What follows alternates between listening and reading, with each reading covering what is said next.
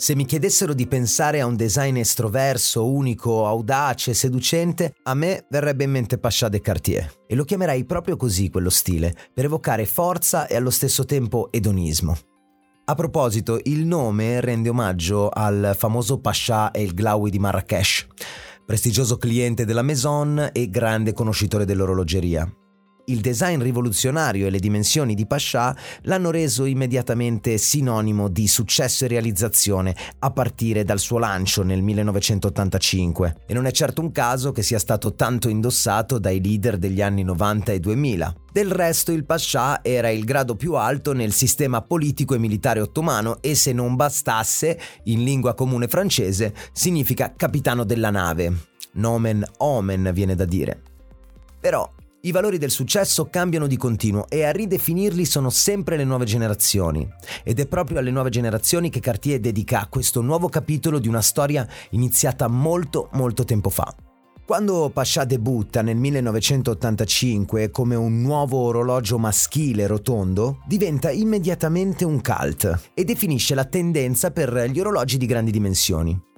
Poi arriva Pasha C nel 1995, Pasha 32 nel 1998 e così via, a rappresentare una vera e propria saga, si potrebbe dire, di cui oggi nel 2020 Cartier scrive un nuovo capitolo.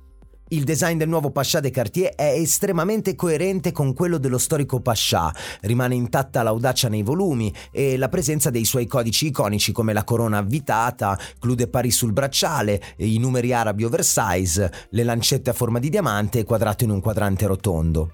Ma per proiettarlo definitivamente nel XXI secolo, la Maison ha messo l'innovazione a servizio del piacere dei propri estimatori, con dei sistemi brevettati per cambiare più facilmente il cinturino o per regolare il bracciale al polso, una nuova doppia corona rinnovata e più preziosa e tanto altro. Anche per quanto riguarda le dimensioni c'è una proiezione nel XXI secolo. Ai 35 mm dell'iconico Pasha C, il best seller dei Pasha uscito nel 1995, si aggiunge anche una nuova dimensione più smart, più contemporanea di 41 mm. Quanto ai modelli, come da sempre nella tradizione Cartier, spaziano dall'acciaio a quelli più preziosi e scheletrati. Ma perché rilanciare e reintrodurre proprio oggi Pasha de Cartier? Perché dopo il rilancio di orologi iconici dalla forma squadrata come Panthère de Cartier e Santos de Cartier, è venuto spontaneo lasciarsi sedurre da una forma opposta, rotonda ma altrettanto iconica e distintiva. È interessante anche ricordare che Pasha nasce come orologio da uomo ma viene rapidamente indossato anche dalle donne, che come gli uomini credevano nella realizzazione di sé e nel raggiungimento dei propri obiettivi. E anche oggi è così.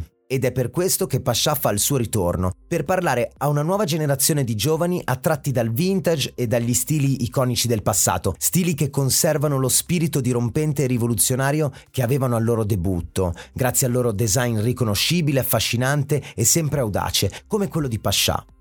Ma il concetto chiave che mi viene da associare a Pasha ed è un concetto che risuona proprio tra i giovani, è l'achievement, cioè la capacità di realizzare i propri sogni con determinazione, scegliendo per seguire il proprio successo dei percorsi come la valorizzazione e l'espressione di sé, ad esempio, o la collaborazione, la diversità, l'ampiezza di vedute, ehm, la positività. Sono tutti percorsi fortemente moderni ed attuali e Pasha de Cartier è da sempre moderno ed attuale e per questo è tornato, per dare voce alle nuove generazioni e riconfermarsi ancora una volta come un inconfondibile e intraprendente testimone del suo tempo.